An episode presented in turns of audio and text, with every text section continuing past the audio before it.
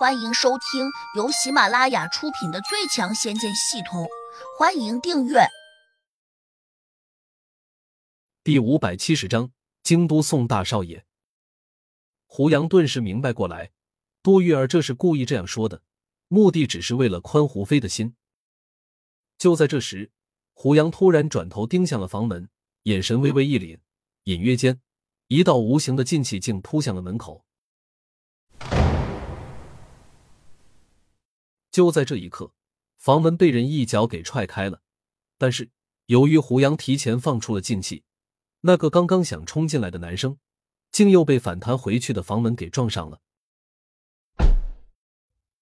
又是一声闷响，有人倒地，跟着又传出“哎”的一声惨叫。胡飞和杜玉儿都没有看清楚，恍惚间好像门口出现了一个人影，但都没有看清楚是个什么样的人。他们更觉得有些奇怪，那人好像是用脚把门踢开的，但为何又被门给撞了回去？好像正撞在了鼻子上。问题是，这道房门上加装了弹簧吗？怎么会突然反弹回去？外面马上又传来一个怒吼声：“陆山、屈勇，你们两个上去把门给我撞开！”啊！有人应了声，便又冲向了房门。咣当！房门再次被撞开，但却没有反弹，以至于撞门的两个男生直接就滚向了地面。可能是他们用力过猛，顿时被摔了个狗啃屎。多玉儿和胡飞忍不住乐了，因为两个男生冲进来时翻倒在地上，摔得十分难看。乍一看还以为有两只狗熊滚进来了。紧跟着，一个穿西装的男生捂着鼻子，昂着头走了进来。旁边还有个男生点头哈腰的给他递着纸巾。宋大少，你快把鼻孔塞紧一点，右手臂举过头顶，那样才好止血。胡杨冷冷的看着这一切，杜玉儿惊讶的说：“宋玉豪吗？你到这里来做什么？”杜玉儿，你还知道是我啊？宋玉豪不只是在流鼻血，脸还被撞肿了，加上他本身比较胖，且还留着寸头。脑袋这下更肿的像个猪头。杜玉儿淡道：“你是京大有名的宋大少爷，谁不认识你？”他瞪着杜玉儿，嘿嘿的笑道：“杜玉儿，我早就说过，你是我的女人，任何人想要从我手上把你抢走，都不会有好果子吃的。”杜玉儿厌恶的看了他一眼：“我是我自己，与你没关系。”杜玉儿，你再说一遍。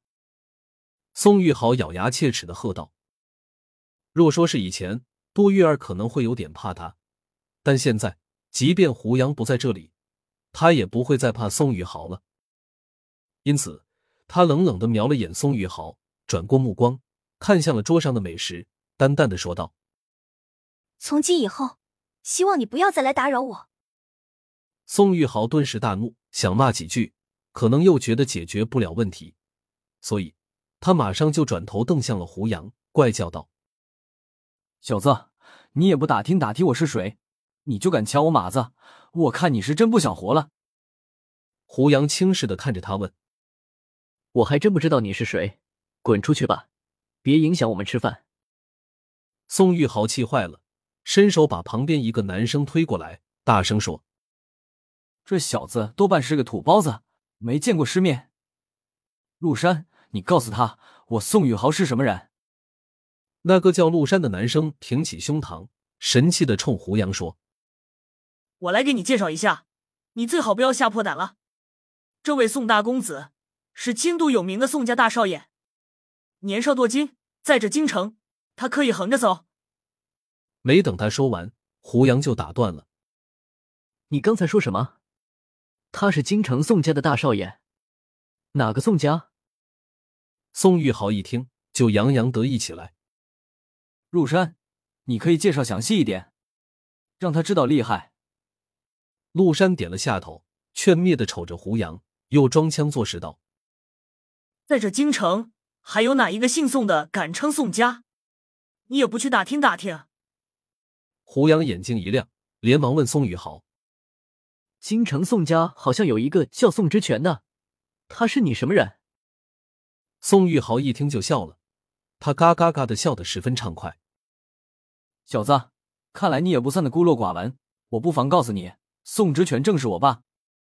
哈哈，没想到我爸的名声还挺响亮呢，连你这个无名小子也知道他的名号。胡杨心里冷笑，又有点高兴，真是踏破铁鞋无觅处，得来全不费工夫。既然你是宋之权的公子，那不妨坐下谈。胡杨笑着说。宋玉豪愣了下，好像没有反应过来，这胡杨的转变未免也太快了吧？难道他真的被自己老爸的名声给唬住了？胡飞也有些意外，不解的问：“哥，你平时不是很少在家吗？怎么会认识这些权贵呢？”只是听说过，没有见过。宋玉豪越发有些得意，没想到自己老爸的名字这么好使。